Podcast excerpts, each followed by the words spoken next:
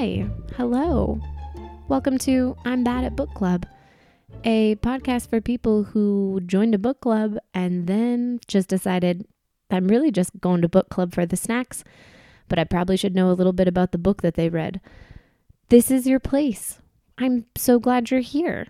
I'm so glad to read your book for you and then just tell you like the main plot points in an informational yet hopefully entertaining way. I am Jenna Gonzalez. I technically am an elementary school teacher, which is probably how I have time to do this podcast because, as we all know, elementary school teachers are pretty lazy and have nothing else to do with their time but um, read books for book club and then tell other people about those books. Because, I mean, I'm done at three and I get summers off, so tons of time.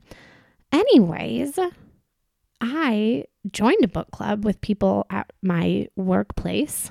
And as we've been getting into it, we realized that A, um, not everybody has time to read the book, or B, some people start reading the book and then are so bored to tears by the book that they do not finish it. And so it is my sincere hope to help people in my own book club and people in book clubs far and wide for me to read their book and then retell it to them, which I think we've um, covered fairly fairly well in the first couple minutes of um, this first episode. Speaking of the first episode, I have chosen to recap the book that my own dear book club book club chose for winter, January no December January, which was The Snow Child by Éowyn Ivey, which was published in 2012. And it's a great choice for winter book club because it is mostly about the winter. So, really spot on there, book club. You guys did a great job. I personally was not super sure about this book, and maybe you are also not super sure about this book, but we're going to get into it and we'll um let's circle back and see what we think at the end. Here we go. The Snow Child. We open with Mabel, and Mabel is having a hard time. Ah, she's like 45. She lives in Alaska in 1920 and she is not happy. She wanted to move to Alaska in the first place because she and her husband experienced a horrible, horrible tragedy in which they experienced um, a stillbirth about 10 years prior to the opening of this book. And it affected Mabel so deeply. Of course, it did. But it affected her so deeply that um, she just felt like she needed to get away from it all. And so here they are in Alaska. However, she's describing winter to us in the beginning, and it sounds horrifying. Um, just nothing good about winter. And she's going quite crazy about it. She's thinking about it and just thinking, like, you know what? I did winter last year. I don't want to do it again. So my my only recourse is to throw myself into the frozen river. And it's a real uh, shocker to open the book with one of your main characters threatening um, suicide.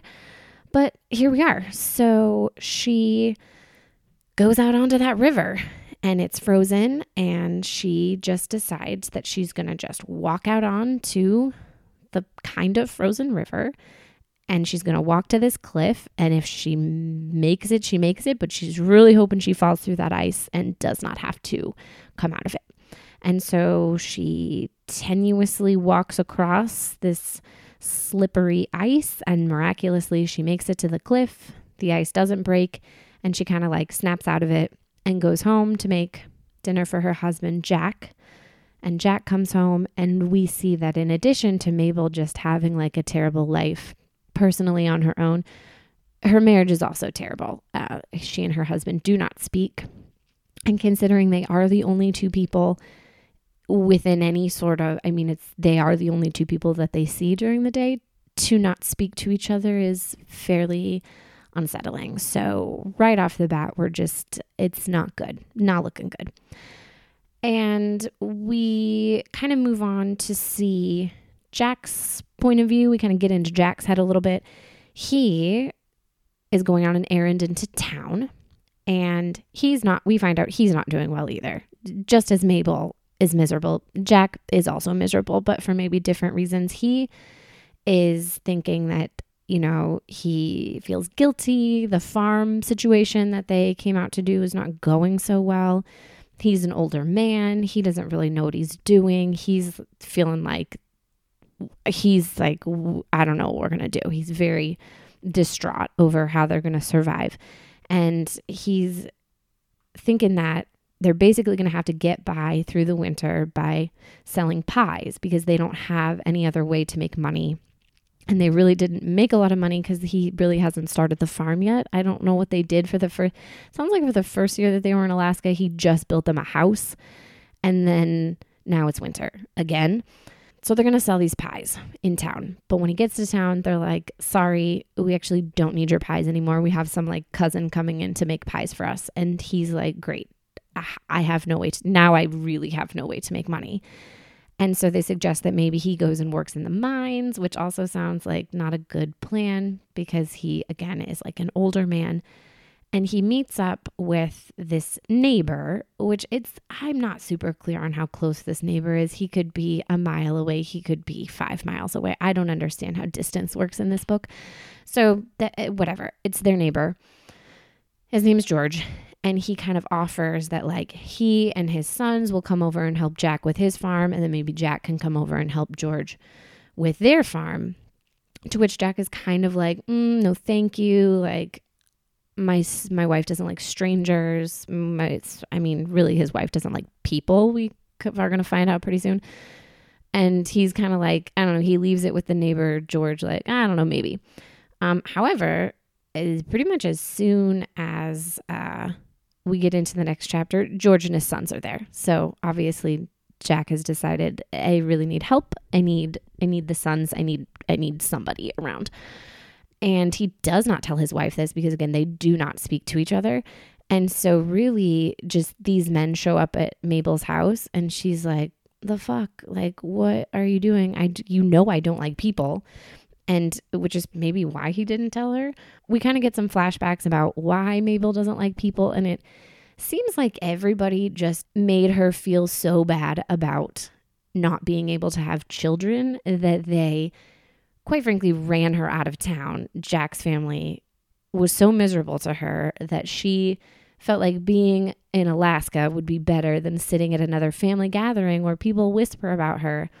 So George and the sons come and and help at the farm and later invite Mabel and Jack to come to their Thanksgiving. And Mabel is very worried about this Thanksgiving. She's worried that they're not going to think she looks okay. She's really worried about her appearance. She's really worried about if her pies are going to be flaky enough or whatever people who make pies worry about. And then when she gets over to the Benson's house and she meets George's wife, Esther, she realizes like they're very chill people. Like Esther is not the typical lady like she was experiencing maybe back home with Jack's family. Esther's like wearing men's pants, which they mention a lot. So it must have been pretty scandalous for Esther to be bopping around in some overalls because it, it, it is mentioned multiple times that this woman is wearing pants. So Esther wears pants. She she chops the head off the turkey for Thanksgiving. She's like a real woman of Alaska. So Mabel ends up kind of bonding with her a little bit and, and feeling more comfortable about having neighbors. Uh, they talk a lot about how Jack and Mabel are really going to need a moose to get them through the winter. Like they are not going to be able to survive the winter unless they have a moose. Turns out Jack is a terrible hunter. He doesn't know how he's going to get a moose, but they need a moose. Later, when Jack and Mabel get home, I don't remember how this happens, but a snowball fight ensues and they're like kind of being playful with each other and they start a little snowball fight and then they end up making a snowman that turns into like, oh, let's make it into like a little girl. And so they kind of dress this little snow girl up in some red mittens and a red scarf. And they carve a little face into her.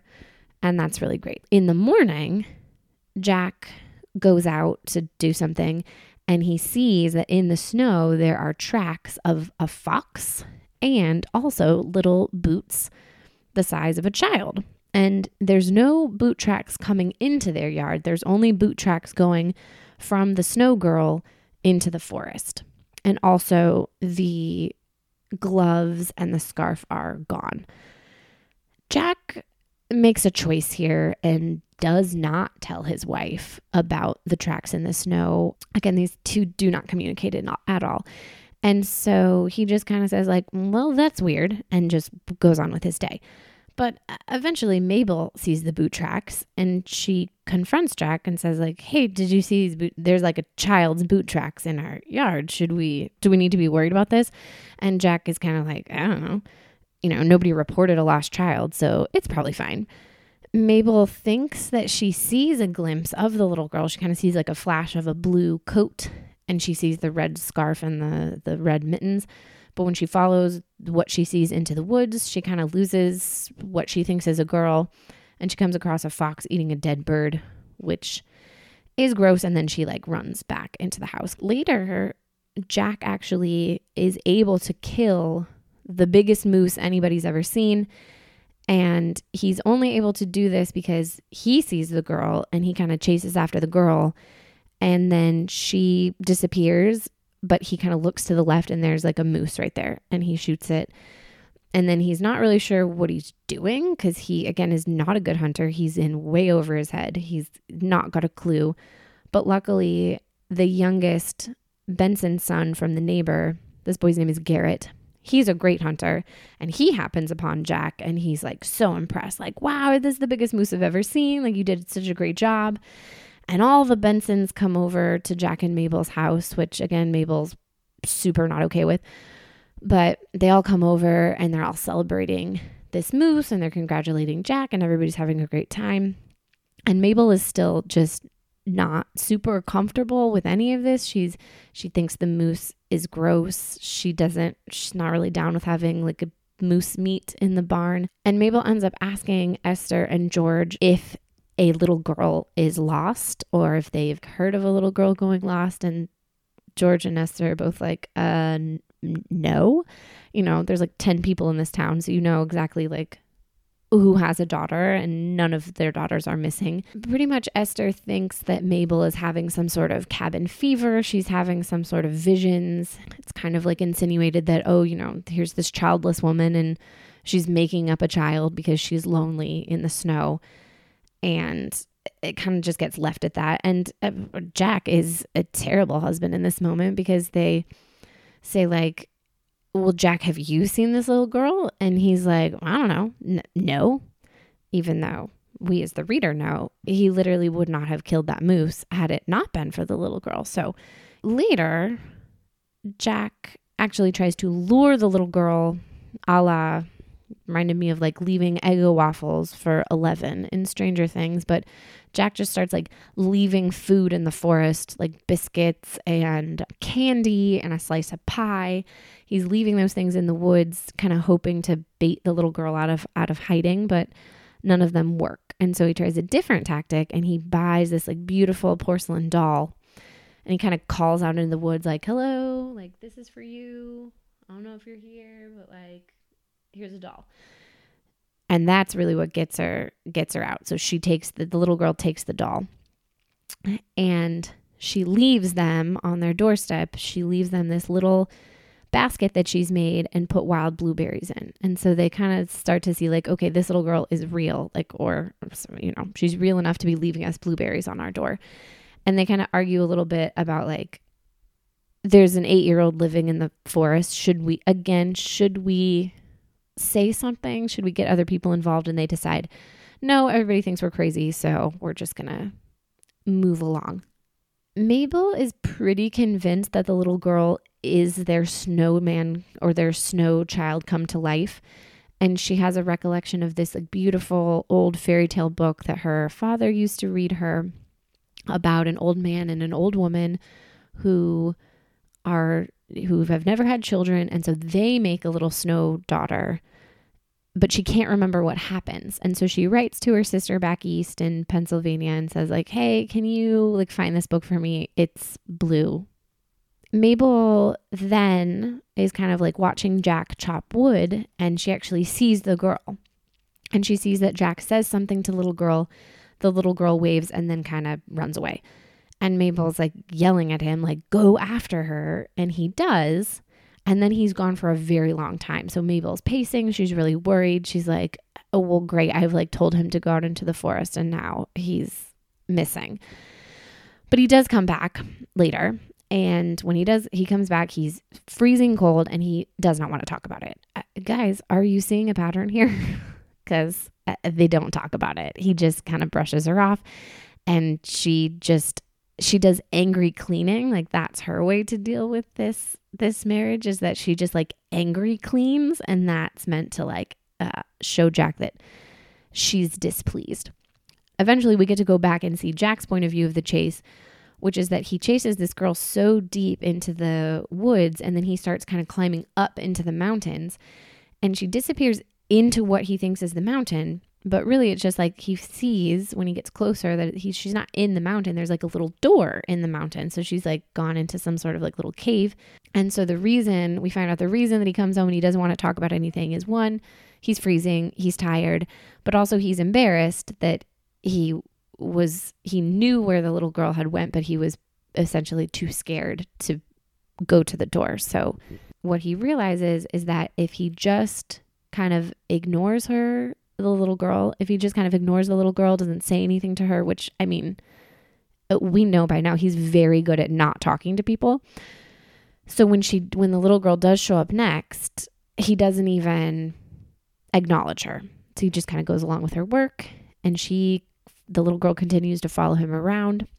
And then at the end of the day, he starts walking back in the house and he calls over his shoulder, like, okay, it's time for dinner. Come on. And miraculously, the little girl, she follows them. And she, she comes in, and Mabel is like, you know, shocked and also just super pleased to have this little girl at dinner. And the girl gives them this little pelt that she's made for them as like a gift and they feed her. She does not speak, but they notice as they're eating dinner, she gets very sweaty inside the cabin. She's like dripping. And even though it's below zero outside, Mabel's like, open the door because we know Mabel thinks this is a snow child. So she's like, eh, you open the door like she's gonna melt if we don't open the door mabel also is asking this little girl too many questions and so the girl kind of gets spooked and she just puts all her little coat back on and she runs out the door later the girl comes back. Like she comes basically she comes back like every 2 or 3 days is essentially the schedule. So we're just meant to know that she'll come one day and then she probably won't come for another couple days and then she'll just kind of pop back up. So after the the dinner incident, she pops back up again into um, when Jack is working and she makes Jack promise that he's not going to tell a secret. And he's kind of i mean he doesn't have a lot of experience with kids and he's kind of uncomfortable with this and not really sure that he should agree to keep a secret before he knows what it is. But he's like yeah sure okay so she leads him way up into the mountains way like you know by where her little um cave door is. And she pulls some blankets or like some leaves or brush away and she reveals this corpse. And Jack is like, "Oh my god, what is who is this?"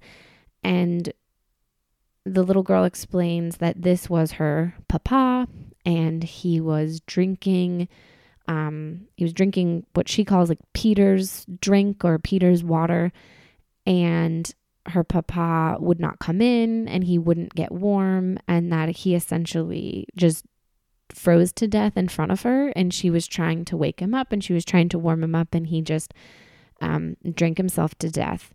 And she didn't know what to do so she just kind of covered him up and then now she's like telling this adult jack please help I'm, I'm a child. I do not know what to do with this this grown man. And so jack is super freaked out. He doesn't tell mabel. I, again he does not speak to his wife for most of this this the whole for the whole first half of the book. He's just never speaking to her about anything important. He goes into town and he tries to casually ask, Oh, like, is there any trappers that are living up maybe near me that might be, I don't know, blonde and this build? And everybody's like, Oh, yeah, there's this guy. We call him the Swede. We think he speaks Russian. He doesn't really come around much, but when he does, he's like, he's always drinking and I think he spends a lot of time up there in the mountains, and we think he hangs out with the Native Americans sometimes. And Jack says, Oh, yeah, cool, cool, cool. Um, does he happen to have like a daughter or like any children at all? Doesn't have to be a daughter, just, you know, like a wife or, you know, just any other people around. And everybody in town is like, Um, no, not that we know of. So he helps her bury the father. One night at dinner, they finally kind of coax the girl into telling them her name, which ends up being Faina. When she speaks in the book, it's really interesting the way that the author did it because when anyone is talking to Faina, there's no quotation marks. And I don't know what that means. I don't know what that's supposed to represent, but it's kind of jarring. And I like to think that they are just like I don't know, like speaking to her in their minds. I don't know. It's so weird. Another day, Faina discovers that Mabel is really good at drawing and asks Mabel to draw a portrait of her. And so Mabel does. And Faina thinks this is great. And she keeps the, the, the portrait. And Mabel, you know, they're bonding. Mabel's so happy.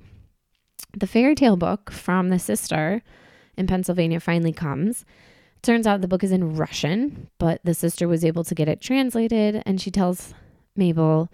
Basically, it's this fairy tale. It's kind of like Little Red Riding Hood or Cinderella, where there's a bunch of different versions, but the core text is pretty, the, the core story is pretty much the same no matter what version you read, which is that there's an old man and an old woman. They've never had a child, so they make a snow child who comes to life. And in the spring, she leaves them, and then in the winter, she comes back and this the you know as all fairy tales it has to end tragically or else what's even the point? And in this particular fairy tale no matter what version you read the snow child eh, disappears forever. She either like melts because she gets too close to the fire or she goes out and plays with the children and she like she melts because she doesn't leave soon enough for the spring. But this little snow child in the story is always melting no matter no matter what which mabel is not super happy to hear since she's getting um she's getting really fond of Faina and would, you know, hate to have her melt. Later in the winter, things are not going well. It's bleak. There's a whole chapter where uh, these people have to kill all 12 of their chickens and it's uh, tough stuff. So the good thing about killing all of their chickens is that they finally talk about their feelings. and no one was as shocked as I was. And they talk about Jack feels Jack expresses that he feels guilty for not taking care of Mabel. You know, he's put them in this horrible spot where they can't even afford to feed their chickens and they've had to slaughter these chickens that were like Mabel's truly her only friends. And Mabel says, "No, I I don't want you to feel guilty about that. I want you to like let me help with the farm." And Jack's like, "No, you're a woman. Like, no." You know, you you take care of the house, I'm going to take care of the farm. And Mabel kind of tries to explain that the whole reason she wanted to move out here so they could do it together. And he's, you know, not going along with that. So they don't talk more about that. They kind of just leave it for the time being. As the chapters go on, we realize that the every time Mabel tries to bring up this little girl with the the neighbors, George and Esther Benson, they think she's fully nuts. Like they smile and nod, but basically they think she's um, cuckoo. As the winter starts to wrap up, Faina takes Mabel out into the snow and asks her to draw a very specific snowflake. And so she holds the snowflake on her mitten and Mabel sketches it. And at the end of their little sketch sesh, Faina gives Mabel a kiss on the cheek. And Mabel says she knows that that means like goodbye. And so here we are. We're in the spring and the farm is not ready because Jack was distracted by the little girl and also like not really knowing what he's doing because back home he was like an apple farmer and that's completely different to the potatoes and the lettuce and the things they're trying to farm. They're also in Alaska, which I can't imagine is very easy to farm in. So he's just, he's not ready. He is panicking a little bit. He doesn't know what he's going to do. He wasn't there when Faina left. So he thinks she's like dead, basically. And so he runs up to where he remembers a little door being, and he goes in to the little door and he finds that Faina's father had made them this like really cute little cave that he but he built a house into it. And so there's like a little bed and there's a little place for cooking and he kind of rifles through the things and he finds pictures of Faina's mother and father and little baby Faina and her baby blanket, but no sign of her. So he's like sad and he thinks that she's like definitely dead. And so he kind of goes back to his farm. And sadly, things continue to go very poorly because then uh, Jack's back gets just super fucked up. Um, he, he's out there by himself, obviously, because God forbid his wife help him. And he has this horse that's not not super great for farming. It's like a really skittish horse, but it's all he could afford. And the horse gets spooked by a bear and drags Jack behind it somehow. Uh, however, it is, this man cannot move. He says his toes are numb. And Mabel finds him out like in the dark, in the in the not the snow, but like in the mud, and she has to drag him back home. And then she's she goes into town. She's trying to find a doctor. This town doesn't have a doctor. This is uh, the homestead. This is you know this is the territory. We're out in the middle of nowhere. It's 1920 in Nowheresville, Alaska. Like there's no doctor. And she could go on the train to Anchorage, but they're broke, so they can't afford a train ticket. And so the best the townspeople can do is they give her laudanum and some booze and say like, "Good luck." I I think it, one person tells her like, "Oh yeah, you know, backs just have to work themselves out," which is I I do not think that's how backs work, but okay. Um, Mabel's pretty much ready to go. Like her husband can't move. He's screaming. He's crying in pain. She doesn't know how to help him. She's, you know, she's been cooking pies for the last year and a half, so she doesn't know what to do. And their neighbor George comes by, and Mabel says, "You know, we're packing it in. We, this is insane. Like we can't go on like this. This is a total bust. Like this was a mistake. We're we're out of here." And George says, No, like, oh, you guys are like, you're such great neighbors, and Esther really likes you. And he kind of tries to convince Mabel to stay, and she's pretty much like, Bro, my husband, his toes are numb. Like, what are we doing? The next day or a couple days later, Esther and Garrett, the neighbors, show up, and Esther announces, like, we're moving in. Garrett, you know, our younger, our we don't need him. He's like a teen you know, he, he's the youngest son. He kind of gets in the way. So he's coming here to help you with the farm. I'm going to help you with your husband's back situation. We're living here. We're going to help you. Like, you're not moving. And as um, Mabel says, okay. And that's kind of how it goes. So for the rest of the spring, We've got Garrett is teaching Mabel about how to farm. They get the, you know, they bring the Benson's horses over to help them plow the land because their horses are like not, you know, complete nightmares like the Mabel and Jack's horse. They get all the potatoes planted. Everything's going really well. Jack's back starts to heal very slowly. So so things going into the summer are so much better. Thank goodness that these people had nice neighbors the Bensons decide to leave Garrett, the teenager, with Mabel and Jack for the summer to help more with the farm because Jack's like, okay, but not, you know, he's, you know, like 45 or something. He's in no shape to run a farm by himself. And he also, again, doesn't know what he's doing. So they leave a teenager there basically to help these people with their farm. But it goes really well, and the farm is super successful. And I, have to tell you, they do not mention the farm for most of the rest of the book. And so I guess we're just meant to assume like they're doing great. I, can only assume that this farm is just great from now until forever because this is the last we ever hear about problems on the farm or difficulties on the farm. Like we move on from the farm pretty pretty quickly. Jack finds out that Mabel is working on a new coat for Faina. And he's kind of mad about it because he's like, she's gone. I'm pretty sure she's dead. And Mabel's like, no, no, no, she's coming back. Like Mabel is very sure she's coming back again because Mabel thinks this is a, this is like a fa- a snow fairy that will come back when the winter starts. So she's like, I got to get this coat done for our little our little friend. And lo and behold, at the first snow, Faina shows up at their doorstep. She's covered in blood because she's just skinned some rabbits, but she's like a little bit taller. She's grown a little bit over the summer, but here she is. Jack is just like floored. He's like, uh, I can't believe you're here. Hello. And Mabel's very cool about it. Mabel's just like, hey, hi, like, hello, here's this beautiful coat. I worked so hard on it and everyone agrees that it's beautiful. Faina ends up leaving in a huff because Jack is like, okay, I thought you were dead for a whole summer. You are like 10. You cannot live on your own. Like, you are going to live here. And Faina is like, I absolutely am not. And so she leaves. Mabel kind of gets into it with Jack after Faina storms out. She's like, Listen, I'm pretty sure like this little girl's a snow child. And Jack says, What are you talking about? What are you even saying? And Mabel shows him the fairy tale, and he's like, No, she's not a snow fairy. Like, ma- she's not magical. She's not, she's just a little girl. She's just a little or- orphan.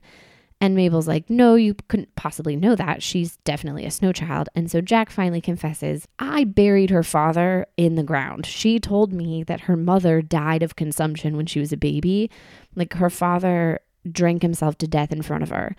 She's just like an orphan living in the woods. She's not magic. And so Mabel like fully loses her mind at this. And Mabel like runs out into the woods and she's she gets herself completely lost and turned around. She like drops her lantern in the snow. It's dark, it's snowing. She doesn't know where she is. She almost dies basically. Jack ends up finding her and they are he like nurses her, you know, back to health enough and tries to get her through the night. During this camp out, we'll we'll say, they finally have a conversation. I, it, we're like 11 and a half years past the tragedy of losing their child, but they finally talk about it. And Mabel learns that the child was a boy and that Jack named him and buried him in this really beautiful like place. And it's clear that like this this heals there's a lot of healing for them to finally speak about it because again it's been 11 and a half years and these people do not speak to each other so it's nice that they have this conversation so uh, Mabel, you know, gets back home, but she continues to. Now she looks at Faina. She's like, I, I thought this girl was magic, and it turns out she's just a 10 year old living in the forest. So she's like continuously trying to get Faina to stay in their house and to go to school. And Faina's like, absolutely not. Like, I am fine. I do not need you. I I am fine. And um, she really storms out one day and Jack kind of looks out the window and he notices that Faina is having this whole like temper tantrum. And while she's, you know, kind of like throwing her hands around, the snow starts to swirl around and this huge snowstorm starts. And so Jack is like, uh, is this orphan a magic orphan? We don't know. We just continue on into the winter. You know, Faina's coming and going and they're fighting about, you know, where she's going to stay. And finally, Faina takes Mabel on like a little day trip up into the mountains. And Mabel finally realizes by watching Faina and by looking out at the nature that Faina actually does know how to take care of herself and that she's fine. And she asks Faina, like, where do you go in the spring? And Faina tells us that she just goes further up into the mountains. And I think there's like caribou up there or something that she watches them migrate or what. I don't know. She goes on like summer vacation basically to where it's still snowing, to where it is still snowing. At the end of this second winter together, uh, Jack buys some ice skates, and there's like a really beautiful scene of them, the three of them ice skating like a real family. We move into a huge time jump. Um, it's now six years later. We hear that Faina comes and goes every winter. People still do not believe this child is real. They have now lived next to the Bensons for six plus years, I guess eight years when you count the two years that we just saw in the book, but they still do not believe that this girl is real. Garrett actually sees Faina's old fox because he's old now, and he kills Faina's fox. And he immediately feels ashamed, but he doesn't tell anyone. When he goes to kind of talk to Mabel and Jack later, they say, You're like pretty much a son. You're the third son in your family, so you're definitely not getting anything. Like when your parents die, so when we die, you may have this farm. And Garrett's kind of like, oh no, I like, I prefer to be a trapper. I like to live out in the wild. I like to be on my own. I don't want to be a farmer. And they say, yeah, but like, just take our farm, okay? And so he does. Garrett finally sees Faina in person. He comes across her in the wild and she's brutally killing a swan that has gotten trapped in one of her traps. And he just observes her killing the swan. And weirdly, uh, this endears her to him. And he's like kind of fascinated by her. He, then he feels really bad that he killed the fox. Then Esther and George kind of show up unannounced on Christmas and they actually they also see Faina. So here we are, 6 years in, they finally see her and they're like, "Oh my gosh, this is the girl. She's real. Hooray." As we progress, we notice that Garrett and Faina are are definitely falling in love. They have like very flirty little chapters where they do competitions over who's better at living in the wild, and it's it's definitely Faina all the way. She's much better at, at everything than him, but he kind of likes that, I think. And so he does what any young teen thinks is a great idea, which is he buys Faina a dog and a puppy, a husky puppy and she immediately falls in love with it and they start to train it. So, around this time that uh, Garrett gets fighting a dog, Mabel realizes, uh oh, like I think they're into each other. it's like, Mabel, welcome. Like, wh- he bought her a dog. She kind of says, Oh, Jack, like, I'm pretty sure the kids are in love. And Jack's like, No, no, no. And she's like, I, I really think something's going on between them. And Jack doesn't really want to believe it. And then we find out that Faina has announced that she's going to stay for the summer. So these people who are her parents have begged her to stay for the summer since she was like eight years old. But now she got a boyfriend, so she's now she's gonna now she's gonna stay for the summer. Now it's very important for her to stay for the summer. So they're like, oh, okay. And Jack still doesn't really believe that they're in love. And then he catches them in the forest and he is like enraged that they're together. And later he punches Garrett in the face, like any good father figure would do. Uh, surprise, surprise, Faina uh, falls pregnant. Mabel is not super thrilled about this, not only because it's a teen pregnancy, but also because in the fairy tale book, in one of the versions of the Snow Maiden fairy tale, after the Snow Maiden marries this mortal man and falls in love, she disappears, as is what happens in every version of the fairy tale. But Mabel is very freaked out about this and is like very nervous about Faina and, and Garrett getting together but they she and Jack kind of go with it. Jack goes ahead and builds um, a cabin for Garrett and Faina on the property so that they can help them when the baby comes. And there's this beautiful wedding. All the family comes. We see everybody together. Faina has made this beautiful wedding dress that she uh, decorated with the swan feathers from the brutal swan murder earlier in in the book after they're married, Garrett realizes how little time Faina plans on spending in their cabin that, that they just built. Uh, she's gone all the time. He's kind of like uh, not super comfortable with it. Like he knows that she's safe, but he also is kind of like, uh, you're pregnant and a teen and we're married and like I kind of thought you were going to be home more.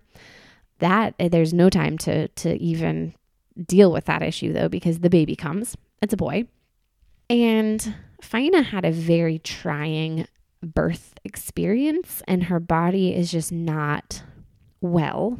And so one day when Mabel comes over, Faina just, she's got to get outside because, as we know, she mostly spends her time outside, but she's so weak she can't even make it seven steps past the door. And Mabel is like, uh, this is not. Mabel's worried. It's not. It's not good if she can't be out in the snow.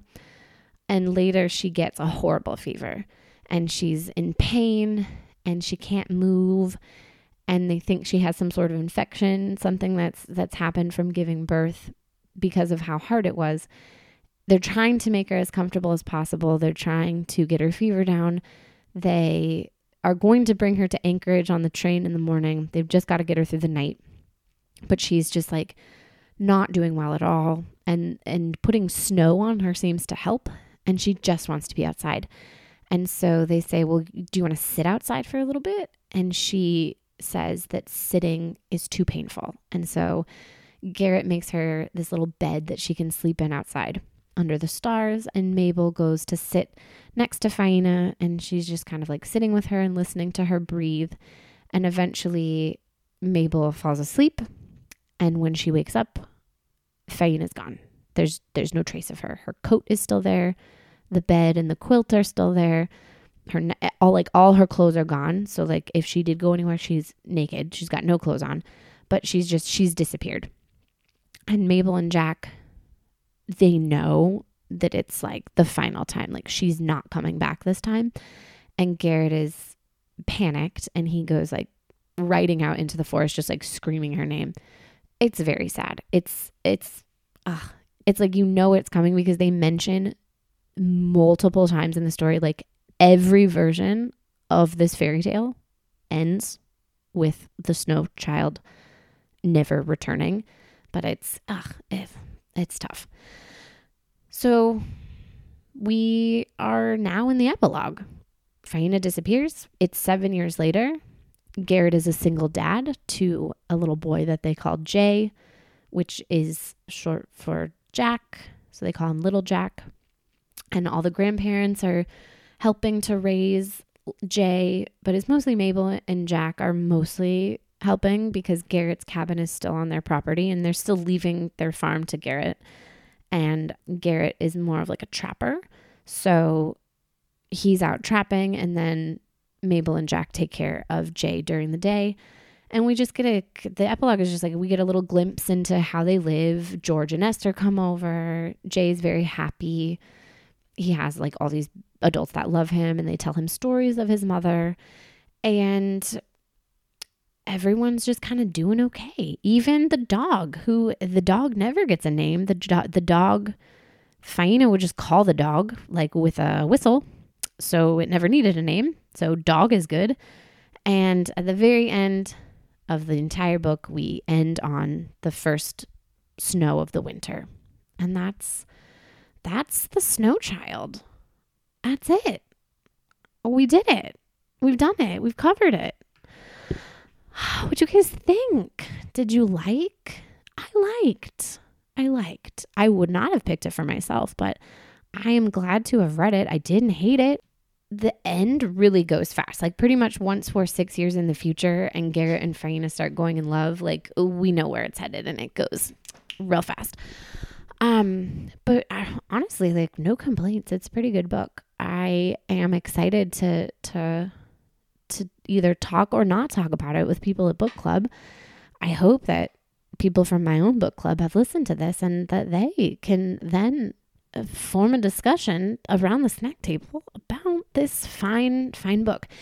If you have a book that you do not want to read, that you would like me to read for you and sum up in a quick 45 to 50 minute recap, um, please let me know. I'm on Instagram at I'm bad at book club.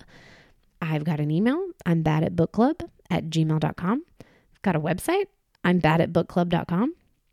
And I even have like a phone number. So if you like to call and share either your thoughts about this book or if you just want to tell me a book that I need to read for you, the number is 831 204 05 three and I will read your book for you and I'll tell you about it.